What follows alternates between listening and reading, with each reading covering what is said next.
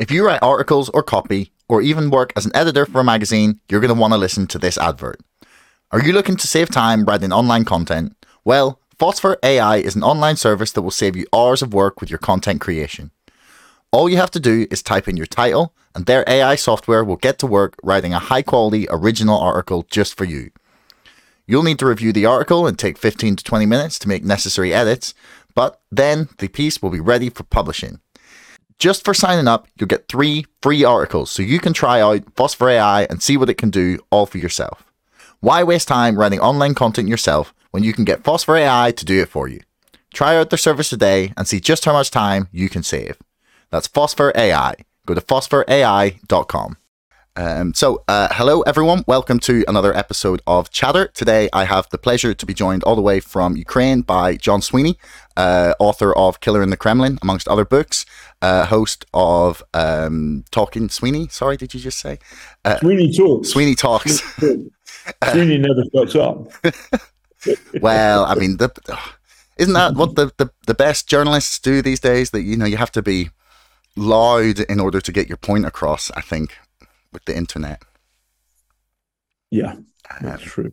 Yeah. So, and also, um, reporter on the fantastic documentary with uh, Byline TV, uh, Compromat, which I really, really enjoyed. Actually, give me a good excuse to sign up for Byline TV, and there's way more on there than than, than I realized. So maybe I'll keep it.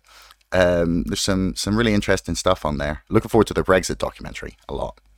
Um, so uh, let's yeah start with with Compromat. Um, it was incredible to me that this story, both incredible and totally believable, that this story has not been widely covered, or that there's been very few questions actually asked of um, Evgeny Le- Lebedev and, and his father and the, his ownership of the Evening Standard and the Independent.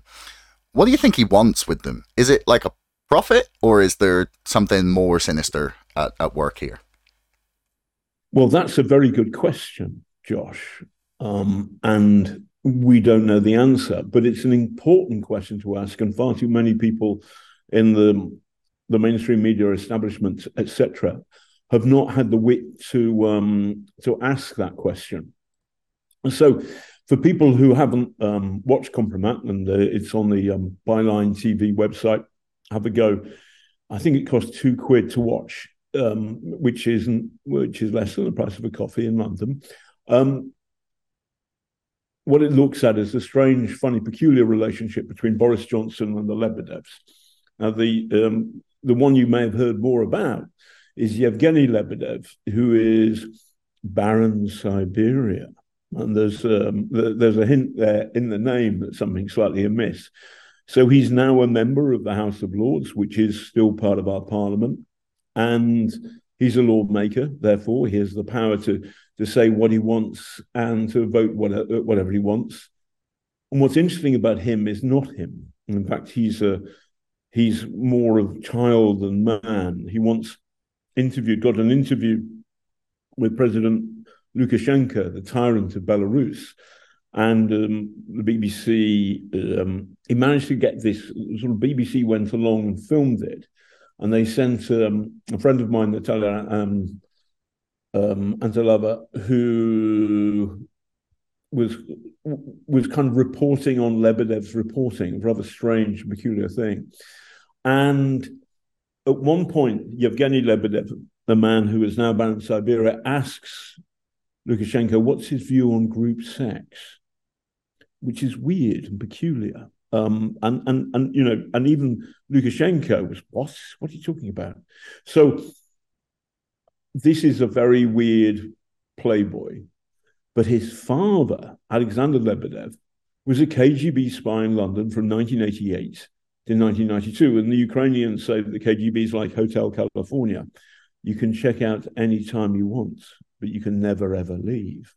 So, and, and by the way, Putin says this. Uh, the, um, the Russians call secret police uh, the people who were in the KGB, new name FSB. Um, there are other um, organizations, but let's just call it the Russian secret police.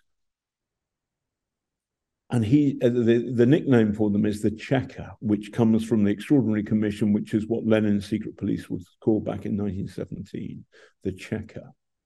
And what Putin has said is once a Chekist, always a Chekist. So you can't get a higher authority on the Russian secret police than Vladimir Putin. And therefore, that raises an enormous question about Alexander Lebedev. Now, let's remember that when Boris Johnson celebrated his December 2019 election victory, he did so at the house of Alexander Lebedev in London. And um, because it was Alexander's 60th birthday. So this is a very, very funny, peculiar relationship. After the Salisbury poisonings, Boris attended, Boris Johnson went to a, NATO meeting in Brussels. And then somehow he ended up at Alexander Lebedev's palazzo in Umbria in Italy. Gorgeous place, magnificent swimming pool, blah, blah, blah, blah, blah. And this at the time, knowing what was inside NATO's collective mind about what response they would do to the Salisbury poisonings was probably the number one intelligence goal for the Russian secret state. And Boris goes and stays in a palazzo owned by a former KGB colonel. Hello? What's that about? It's it's it's it's very very concerning. Now, my friend Christopher Steele, who remember was the former MI6 um, officer who was in charge of what we call the Russia House, which is what they call the Russia House, or basically the part of MI6 that looks at at, at, uh, at Russia. He was in charge of it. Then he um, he left, and he set up as a um, um as in corporate intelligence, doing reports on people doing due diligence, and he did a report on um, Donald Trump. Hmm. And this is the famous Trump dossier. So Christopher Steele says that nobody with a proper degree of power has properly investigated um, another question, which is who paid for Brexit? Now, yes, uh, for example, uh, there has been some question marks about Britain's biggest political de- uh, donation ever. That's by Arron Banks mm. um, to essentially leave uh, the Leave campaign. And there's an awful lot of money, eight million pounds from Arron Banks to the Leave campaign. There was a lot of reporting, and I did quite a bit of it, mm-hmm. questioning where the money came from. Yeah, I, I, am pretty sure I've, I've quoted you in my first book because I covered this. Um, I wrote a book called Brexit, yes. the Establishment Civil War. So, yeah. But, but what, what happened, I should look out for that book. Uh, what happened was that um, that the elect- Electoral Commission investigated and the National Crime Agency investigated, mm-hmm. and they both cleared Arron Banks, and Arron Banks has um, denied any um, wrongdoing, etc., etc. So we're all clear about that. Um, there is no story. But Christopher Steele says that neither the National Crime Agency or the Electoral Commission is competent to do this kind of investigation. I.e., you have to have the full resources of the National Security Agency, the, the people in Cheltenham who who kind of the, um, can um, can can break um, enciphered emails, etc., um, and MI5 and MI6, they're the people who can properly investigate this question who paid for Brexit? And that hasn't happened. Now, the reason it ha- hasn't happened is because the Conservative Party who are in power have not asked for it to happen. So the, question, so the question is not did the Russian secret state help push the vote for Brexit, as they did for Trump? We all know about that because the Americans have properly investigated it. The question in Britain is who paid for Brexit? Did the Russian secret state help the Brexit campaign? And the answer to that question is no, according to the Electoral Commission, and no, according to the National Crime Agency, although that um, it's a very, very narrow investigation. And then Christopher Steele says Neither of these two bodies are up for that question. They're not good enough to answer it, uh, to, to, to do a proper investigation. Then you have a, a, a, within that, you have the Lebedevs, father and the son, KGB spy and playboy, and Boris Johnson goes to their parties. Now, their parties are bunga bunga parties. Anything goes. Boys, girls, drugs. I'm not talking aspirin or paracetamol. The Lebedevs deny this. I'm, I'm, I'm being uh, careful and I'm being fair. The Lebedevs deny this and they say that essentially people like me are Russophobic. I would reply that's entirely untrue. I love Russia. I love Russian literature, Russian drinking, Russian, uh, Russia, uh, the whole thing. I've, I've, been in love with it m- most of my adult life. There's a real problem now for people like me because I do not think that the Russian opposition has been good enough in terms of standing up to the, the, barbarity of the war. Obviously, someone I regard as a friend, um, Alexei Navalny, he's in prison. So is um, Vladimir um, Kurtz, um, I've forgotten his surname, uh, whose full surname, uh, I know he's been poisoned twice. He's in prison. Uh, Ilya Yashin, he's in prison. And the others who stood up to Putin, Anna Politkovskaya, Natasha Estemirova, Boris Nemtsov, poisoned, then shot, shot, shot. So I understand how difficult it is to protest, but nevertheless, I'm upset about that. That the other Russia I believe in has, has not has not stood up to Putin so far. We'll see what happens. We'll see what happens. So I would say to the Lebedevs, I'm not a Russophobe. That's foolish. But there is a question mark about their relationship with Boris Johnson. And that's something which, uh, which, which remains a question mark, and it's an unanswered question. Uh, the answer provided by the, by the NCA and the Electoral Commission was partial, not complete. Mm.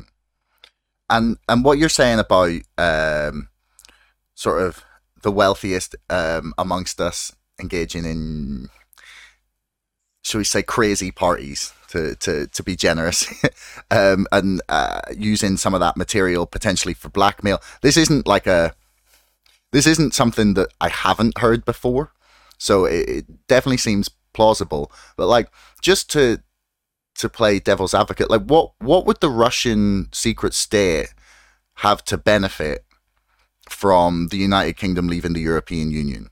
like what is what is what is there like because i can understand okay maybe it divides europe a bit. But if anything i would say that that it seems to have united europe maybe against the united kingdom in a sense but uh, like europe felt a lot more united on on the brexit issue than than they had been on on a lot of other things. So like what is it that the russian secret state you think are are, are trying to achieve here? So um the Brexit is a tragedy for Europe, for all of Europe, for Britain too. And we're seeing now uh, uh, the problem was that the economic numbers were masked by COVID. And therefore, the government, the Conservative government, could blame COVID for, um, for some of Brexit. Now that COVID's over, we can clearly see that the rest of Europe is doing very well and it's getting back, uh, the economies are growing apart from Britain. And the reason Britain isn't growing is because of Brexit. So there, uh, for us, it's been an economic disaster. More and more people are seeing that. The problem is that politics is actually behind ordinary people's common common sense, and so that there is a kind of delay button at the moment, which is very frustrating. And in particular, Keir Starmer, I believe, has been foolish in in in um, not addressing um, Brexit in an honest way and um, instead, what he's doing uh, clearly is um, he is trying to bury it as a political issue. I think that's foolish. But the bigger question is when we were in Europe, and there was always a trouble, uh, there was always trouble from people like Farage, etc., etc. However, the big picture was that we were a great benefit, in particular, that we helped balance German power and German influence in Europe. Now, remember, Germany is the, the richest uh, economy by country mile, but it is also uh, politically still in shadow because of the legacy of Hitler. And therefore, it is, for example, over standing up to Russian fascism, it has been timid and, and I think too much of an appeaser. To the fury of the Poles and the Lithuanians, the Latvians, um, the Estonians, the Czechs and the Slovaks, and the Romanians, and some Hungarians, because they those peoples know what it's like to live under the the the, the fascist jackboots of the Soviet um, empire. Now, of course, the Soviet um, ideology was communist. True, but actually, if you look at it closely, from around about 1926, Russia became increasingly imperialistic and far more far right than far left, I would say. And I've written a book about this, Killer in the Kremlin, and uh, and I studied it at university a long time ago. Um, but essentially, Russia is, um, or the Soviet Union was a Russian, became a Russian nationalist project, and those countries who lived under uh, in the Warsaw Pact countries who lived behind the Iron Curtain hated it, and Britain in the European Union was a bloody good ally. And what happened was that Brexit meant we have left the, the high councils of the European Union and we have made the argument weaker, um, the, the one we would be making right now if we were inside Europe. So um, it is a, a, a plain and positive goal for the Kremlin to break up Europe. It's simple. If you have a big wolf who is going to attack a flock of sheep. If the sheep are, live singly and on their own, the wolf will eat the sheep. If the sheep stick together, then the community of sheep is actually stronger than the single wolf. And what's happened is we've left and we can get picked off. And then that makes our, our, our earlier conversation um, even more troubling now that we've left, who does our British Prime Minister, the guy who quotes got Brexit done, Boris Johnson, who's he pal around with? Hmm. A former KGB colonel and his son, Baron Siberia. Clues in the name. Yeah. Like honestly, I don't get why the the the more nationalistic elements of our press weren't say so we've not we've like anointed Baron Siberia. Like really, you know, you would you would have thought that the yeah the more nationalistic elements of our of our tabloid press would have been a tad more outraged by that. Yeah, I would have thought so. Mm. Um, I don't understand it. I don't understand it. Money. Probably because they're they're at the same parties. Well, they they wouldn't. Uh, well, there were some people in the media, for example, Amol Rajan, who is He's a brilliant presenter. He's he's got a lovely voice. He's from Tooting. He's uh, a working class lad made good. Good on him. But as a journalist, he's got no judgment. He ended up working for Yevgeny Lebedev. And so there's a problem. It's one of the reasons why nobody at the BBC, for example, has investigated this story properly, is because it's embarrassing. Because one of the great stars of the Today program Amol Rajan was at those parties with Boris Johnson. And like, and, and you know, and, and and there is a series of issues about this. Um, is this good judgment? No. How can he ask questions about, for example, the Russian influence on um, on on Brexit, um, on on British politics, if he was a beneficiary of, of, of the money of a Russian oligarch. Remember, Alexander Lebedev has been um, um, has been sanctioned by Canada, but not by Britain. So why have the, the Canadian and Canadian intelligence have, have, have said, "No, this man is a risk, and we're going to um, we're going to put sanctions on him"? But the British government is not a risk because Boris parties with him. Hello, That's bad logic. If the Canadians are worried about this, man, why aren't the British? Mm. It's odd. And um, you know, I, I the anomaly troubles me greatly. Yeah, I can see why. Um, anyway, uh, I also want to. I could sit and talk with you about, about this all day, but I, I also want to talk about about the war and about about Kiev and, and sort of Russia or Ukraine on the ground. So, uh, you, are you back in Kiev now? Yeah. So, like, what, what's what's the I don't know what's the feeling on the ground at the minute? So, um, so Kiev is. I mean, this morning there were like thirteen drones, Shahed drones made by Iran, fired at the city, and none of them has um, caused any harm to anybody here. Now, uh, because the Ukrainians are getting better at, uh, at their air defense, I've got some good kit from the Germans. Um, I think they're called Gepard. Hmm. They're basically um, um, big um, machine guns, uh, fancy machine guns, which knock these drones out of the sky. They move quite slowly, like about 150 miles an hour. They're um, they sound like um, mopeds, flying mopeds or doodlebugs, and they've got a a pack of explosives in the nose, very cheap to make, and and you know dangerous. Now, so I'm in a city which was attacked, and every single one of these drones was knocked out of the sky, apart from one which hit a house, but the house was empty, thank God, so nobody was harmed. Having said that, you know, I'm going to go. Um, the restaurants are open, the bars are open, normal life goes on. You've got to leave the bar at 10 o'clock, curfew's at 11. You can't get a cab after that. So it's pretty neatly enforced by, by that simple problem.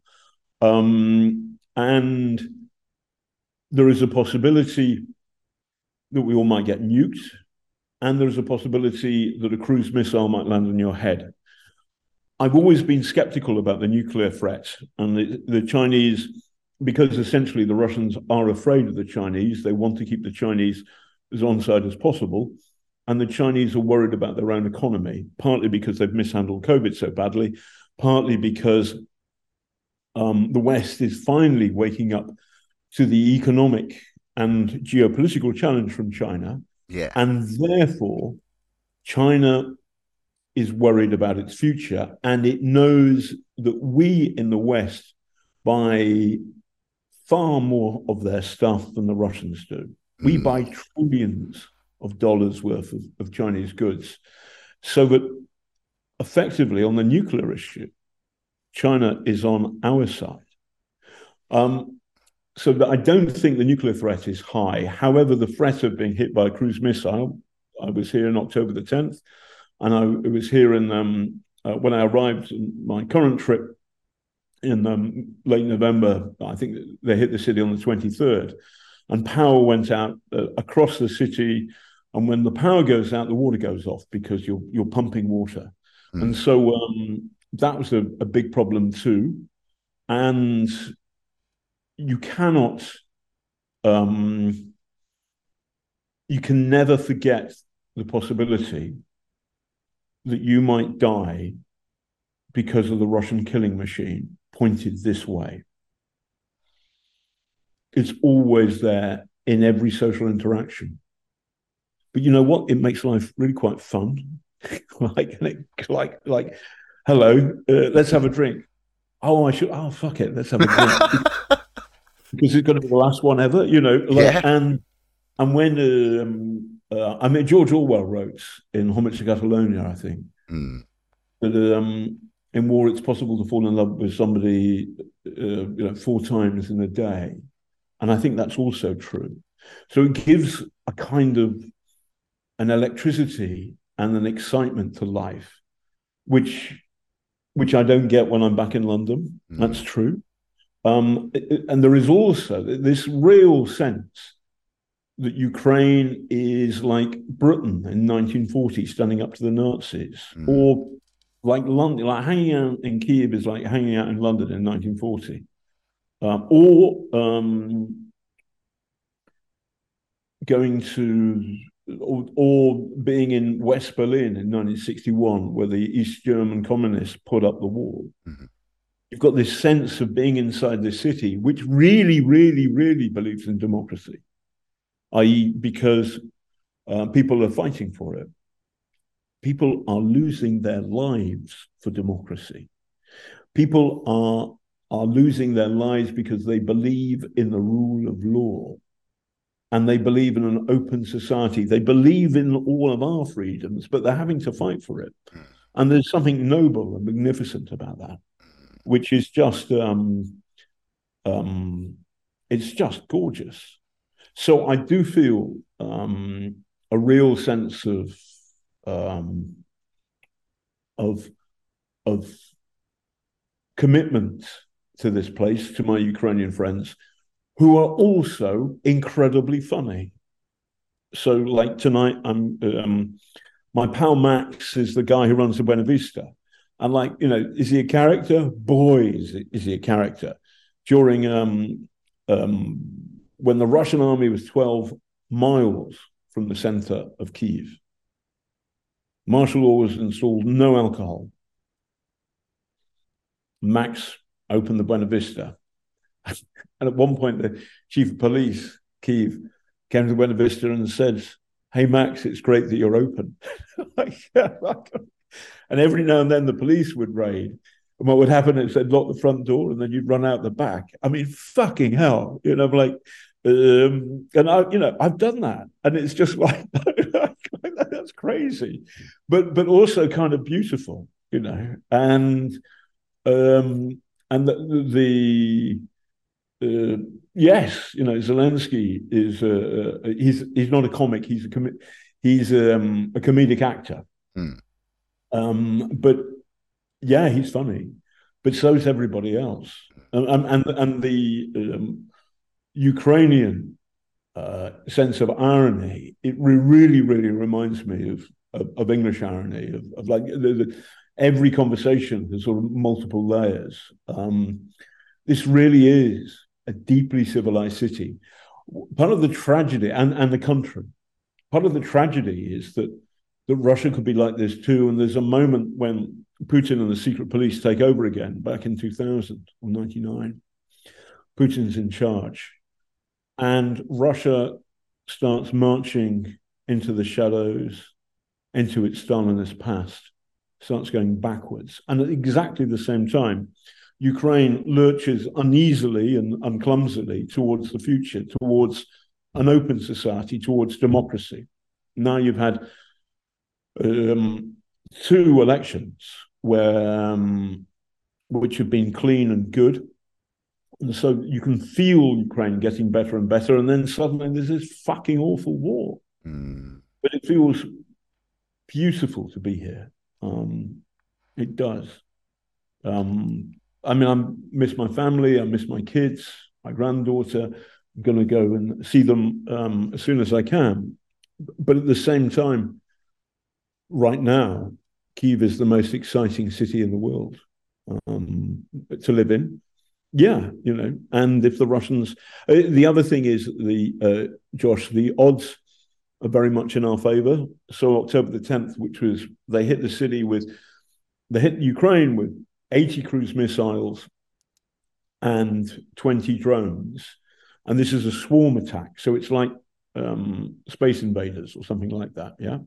Um, there isn't a way that you can, um, um, that Ukrainian air defense can deal with this mass attack. 19 people were killed, but it's a city of something like normally at peacetime there'd be 4 million. I think there's about maybe three, three and a half million people here now. So the odds of dying are actually very much in your favor, um, which is another calculation. You know, uh, in London, you can get run over by a bus. Mm. Trying to avoid that. Although the yeah, the snow made it a bit hairier, sliding people. um, so this it's it's interesting that you say that you think the odds are, are in your favor, maybe as well as in the sense that there hasn't been like a massive amount of, of casualties in in Kiev. Um, comparative to the, the size of the population. But uh, someone someone I was speaking to about this, or a couple of people actually I've spoken to about this, they're they're concerned that Ukraine will be left as like a smoldering shell, essentially. That the however much they can throw back at the Russians, um, as they have pushed them back, that Russia just have the the resources and and even if they don't like defeat Ukraine on the battlefield or like and push them back or or you know however this resolves um or ends that the, the the amount of outflow from from Ukraine in in terms of like refugees and the damage caused to the infrastructure of the country will leave it like all but in inhabitable um if this continues. So like like what would you say to to that sort of perspective I, don't agree with that um, I, I, don't agree with that and um and i you know i've spent more of this year here in ukraine than i have in london mm-hmm. um but essentially, um, the spirit of the people here is incredibly strong, and that won't happen. When there is an attack, um, you'll be surprised how quickly they uh, they fix things. So they put. I'm, I'm very close to Taras Shev, Shevchenko uh, um, Park. They put a um, a cruise missile which made a massive crater. Uh, you could hide a London bus in it um, um, a crossroads near the park, and they put another missile in the children's playground. Thank God, no kids were killed.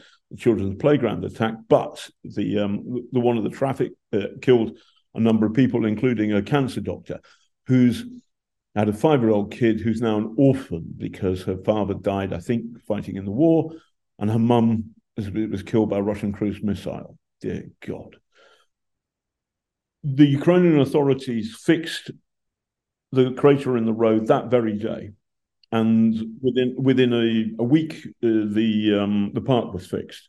You wouldn't know.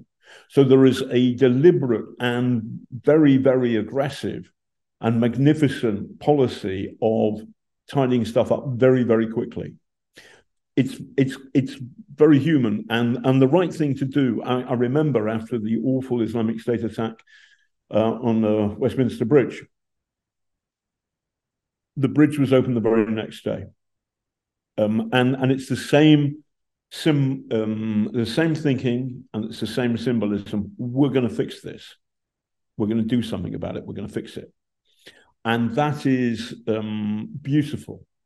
And, and, and so, therefore, the spirit of people in Ukraine who believe in their country and believe in their future is is magnificent, and that is the central argument against that. I also think the, you know, it's absolutely true that at one point people used to think that Russia was the second strongest army in the world. It's now the second strongest army in Ukraine. So the, the, the, there is every reason for Ukrainians to feel fiercely proud of what they've achieved so far. And I'm an optimist. I mean, you know, have a look at my book, Killer in the Kremlin. But what I do is I set out the arguments why uh, Putin has made a terrible miscalculation. Um, essentially, he has thrown everything he's got and he keeps on retreating and he keeps on losing people. Now, because he's effectively, because he is a fascist dictator, he doesn't care how many Russian lives are being lost in his stupid and brutal war, and the Ukrainians do care very much about their losses. However, having said that, having said that, I think it's absolutely true to say that that there is going to come a point where the Russians are going to run out of out of the heavy metal they've been throwing at the Ukrainians, whilst the West is finally getting it. So today, for example, whatever it is, 13 drones fired at, at, at Kiev, not a single one hurt anyone. And the Americans are now giving the Patriot air defense system. They should have done this months and months ago. But I think what's happened is the anxieties about a nuclear strike from Putin have, have um, so diminished that the scaredy cats in the Pentagon and in the and in Westminster um, and in the Elysee and in the Chancellery in Berlin have now been shown to be foolish. And essentially, the Chinese have said to the Russians, no nukes. And therefore, this is a very, very winnable war. The moment the war is won, people, I recommend it. Everybody should come to Ukraine. They should spend their money here um, because these people are good and fun. And there's something beautiful about it. Wow. Love to visit. I've never been to Ukraine. Poland is the, the furthest east I have been, and that was a couple of that was about a month ago. But that was beautiful. It really made me understand how people fall in love with Russia. Like just the I don't know what it was. It was the architecture and the snow and the like the crisp cold air and I don't know. There's something romantic about it. Yeah, falling in love with Russia at the moment is it feels wrong. Oh wow! Um, but, but I mean the, the scenery. In falling in love with Ukraine. You know, it, it's even more. It's way more interesting than Poland. Anyway, I don't want to offend my Polish friends, uh, but Ukraine is great. Um, so as a as a last question, then, because I'm aware you got you've got a, a hop here. Um, in in Game of Thrones, uh, someone said of Littlefinger. Um, I don't know if you've watched Game of Thrones. He said they said that he would burn the whole of King's Landing to the ground in order to be king of the ashes. To what extent do you think that statement applies to Putin? I think it's true. Uh, his problem is that there are people around him who think that's stupid. So that Putin is a fragile monster, and I think um, he has cost Russia its good name for decades to come. He has cost Russia a fortune in treasure and money and a fortune in blood. And there will come a time when there is a reckoning, where the people around him will look at him and go, You're a fool. And they will kill him. So the future for Putin is he leaves the Kremlin in a box. And I think that's going to happen sooner rather than later. Well, that's that's quite a note, I think, to to finish things on. Um, I really, really want to thank you for your time, John. It's been been an absolute pleasure to chat to you. Um, is there anything you want to point people towards, um, to, like Twitter or books or, or anything? Yeah, well, so if you go to uh, uh, Twitter, I'm at John Sweeney Raw, R O A R. Um, I've got a Patreon account which you can see on my Twitter thing if you, can help me do what I do here because essentially I'm funded by my patrons. Um, and I've written two books or two books published this year Killer in the Kremlin and uh, Hunting Ghislaine, which is about Ghislaine Maxwell, which is a whole other thing. Mm. Josh, I've got to go, but thank you very much. And um, as we say here, Putin Hulia. Putin's a dickhead. oh, that's quite that's quite the sign off. Well, thank you very much. Um, it's been a pleasure. Cheers. Take care. Hey everyone. Thanks for making it right the way to the end of the podcast. I love that you tuned in this long. Do me a favor, hit subscribe because 80% of you bastards are not subscribing, but you're watching my videos. See you next time.